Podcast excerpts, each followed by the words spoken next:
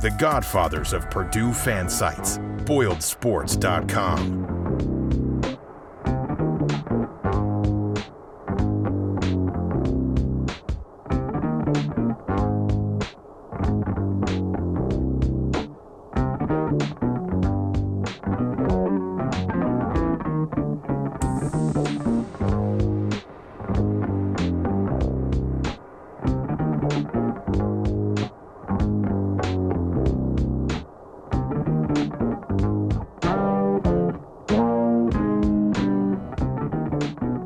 This is Boyle or Dowd's Quickcast.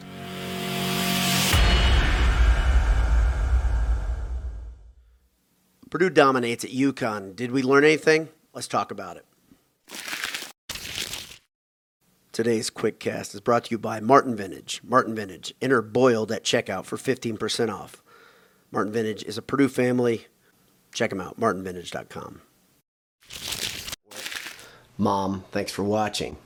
So, as you know, if you watched the game, if you checked on the post game highlights, uh, you didn't see anything here because we dropped the ball here at Boiled Sports. But I'm here to catch you up real quickly.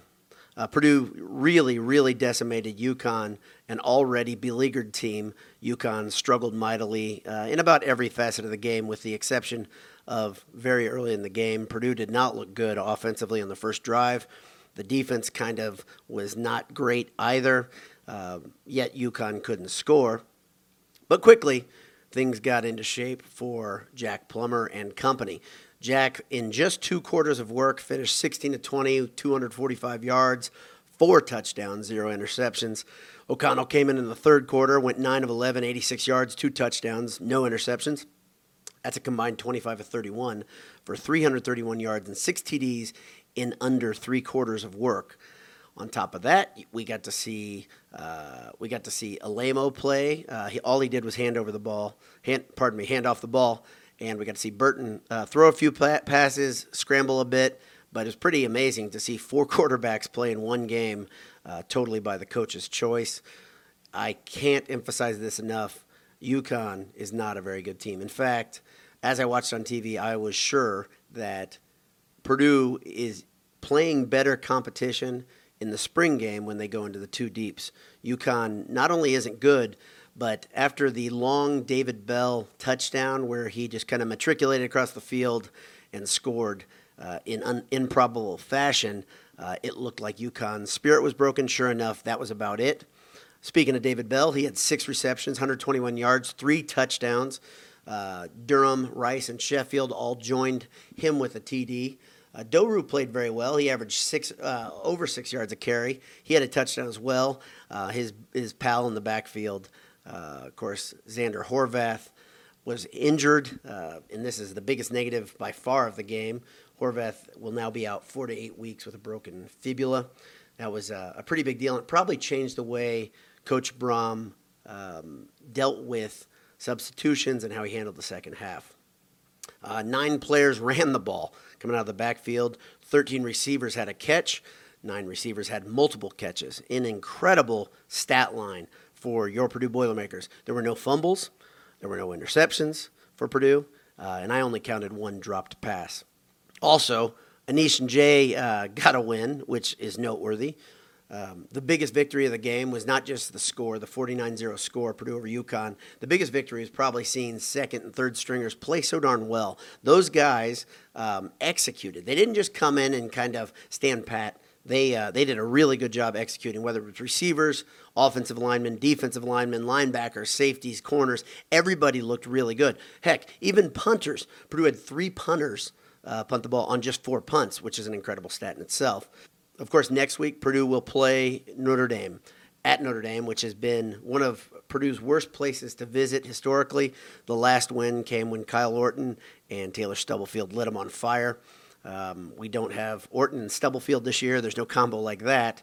But uh, Snack and Bell are starting to look the part, and uh, maybe they can do some damage. Of course, Plummer will start. Um, he's looked uh, under control every game. He's completed 73% of his passes. Um, he has no interceptions. He's in the top 10 in the nation in completion percentage right now as we head in there.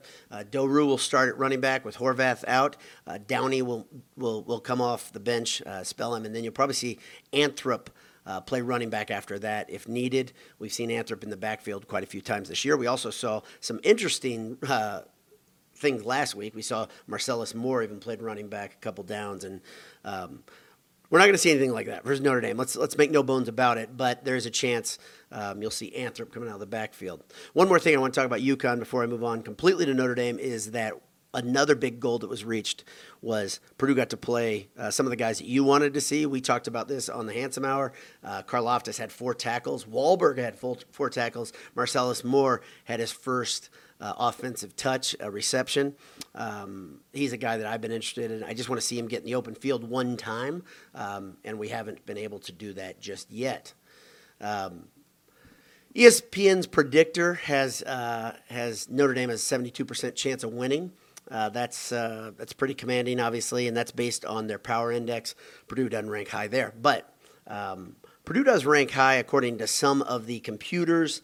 According to the Massey ratings, uh, Purdue is 14th in the nation, which is incredible. Obviously, they don't have many um, uh, data points; they need more of that. But uh, Purdue does uh, Purdue does rank highly according to some computers, and why wouldn't they? They've they've they've got two wins. They have a dominant win, another win that looks solid and more solid even after you watch Oregon State beat the hell out of uh, Hawaii on Saturday. If you're on campus, check out AJ's Burgers, Beef, and Beer that's eatajs.com. Great Purdue people. Check them out. Um, Notre Dame, they struggled versus Toledo. They struggled mightily. In fact, Toledo looked like they had the game won as they took the lead with, I think, under two minutes left. Notre Dame went right down the field, scored in regulation, and won the game. Uh, Notre Dame's previous opponent, of course, Florida State, um, they are. Um, uh, not good. How you say not good? They lost to Jacksonville State after uh, Notre Dame and and Florida State uh, played pretty much an even game, and um, of course Jacksonville State uh, was beaten by UAB in Week One, 31 to zero, and UAB is not a good team. Uh, like I referenced before, they have a quarterback that looks like he's about my height and build, which is never good. The ball looks huge in his hands, and he looks to struggle to push the ball down the field. Notre Dame, of course, has um, has Coan starting at quarterback. Coan was a really good quarterback when he had Jonathan Taylor in the backfield at Wisconsin. Last time you saw him as a starter was 2019. Um, he lost the starting battle to a freshman, um, and then he transferred to Notre Dame. Over the this season and his last season at Wisconsin, this season obviously uh, very incomplete, only two games in, but he completed about 69% of his passes, awfully solid there. But uh, as I've told you, I'm still very skeptical of Coan as a quarterback. I think he's a fine game manager, but if you get in his face, he struggles, and he's shown it a couple times. He'll throw off his back foot. He'll throw into double coverage. Um, I uh, he's great when he's throwing uh, deep balls. He, he can th- he can put those on the money. Um, Notre Dame has some speed on the outside, but in an unusual fashion, Notre Dame really doesn't have a big target on the outside. They don't have a big receiver. Uh, their best big receiver, of course, would uh, be their tight end. His name's Mayer. Um, he's probably uh, he's one of their best offensive players. Um, averages around 100 yards a game receiving. He's only a sophomore, uh, but he's six foot four. Uh, their tallest receiver is six foot two. His name's Austin, um, and he's uh, had some big catches, but they don't have that big possession receiver that Notre Dame has had so much in the last decade. Um, they're starting running back. Uh, his name's Williams. He's only five foot nine.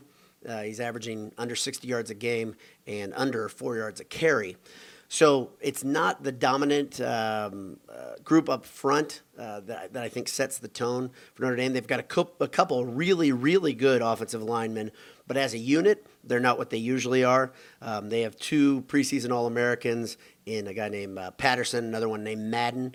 Uh, Cain Madden, of course, is a transfer from Marshall. Um, he's a fifth year guy, and Patterson is a is a normal fourth year senior. Both those guys are really solid. After they get past these two guys, though, they drop off in experience pretty quickly. They still have a lot of size because they're Notre Dame, a lot of 6'4", 315 type, 315 pound type guys with long arms. uh, future NFL type linemen, but they are under experience. So a little bit like Purdue, they're trying to figure some things out as a unit. Um, Purdue, of course, got to figure a couple things out last week because they uh, they played together quite a bit in that in that uh, glorified scrimmage versus UConn.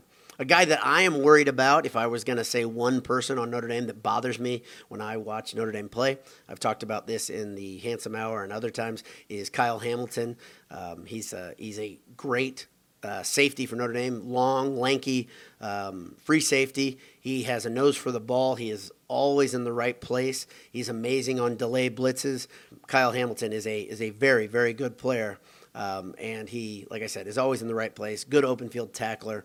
Um, he's he's not uh, a menacing uh, physical pre- presence because he's he's just long, lean, kind of like a gazelle, um, but not put together like some of the prototypical safeties that we've seen come out of Notre Dame in the past. Go to Gridiron Metalworks now and find the perfect gift for that person on your list who's so hard to shop for. Enter Boiled at checkout for 15% off. GridironMetalworks.com. Tell Derek we love him. So, how do I feel about the game? I still feel the same. I still have a hard time believing Purdue can win in South Bend because it's still Notre Dame versus Purdue in South Bend. You saw last week a couple questionable calls down the end. That that stuff seems to happen at Notre Dame. Um, it's a it's a tough place to play for a lot of people, but especially tough for Purdue. We'll talk a little bit more about on the Handsome Hour later in the week. We're planning on recording or maybe going live on Thursday. We're not sure. If you want to send us questions, you can do that on Twitter, um, and uh, we, would love to answer them and, and, look forward to interacting with it that way. And we'll probably have it posted uh, on Friday, maybe a kind of a mini predicto in there as well. I do appreciate you tuning in, and um, uh, while I don't feel great about the Notre Dame game, I feel better about it than I did a week ago. I can tell you that much. It's not really so much to do with Purdue just handling their business in UConn as much as it is uh, Notre Dame does not look like a top 10 team to me. I don't think there's any way you can deny that if you're a Notre Dame fan or someone who is just an outside observer like myself when I watched Notre Dame recently. We'll see. We'll see on Saturday, and um, I'm excited to see this game because I think it's a good measuring stick, if nothing else. And um, uh, that's I think that's what we're looking for at this point of the season. After Notre Dame, Purdue goes into Big Ten action versus Illinois, and that kickoff has been set for 3:30. Thanks for tuning in. Have a great day. God bless you. Hammer down, and uh, we'll talk to you soon. Bye bye.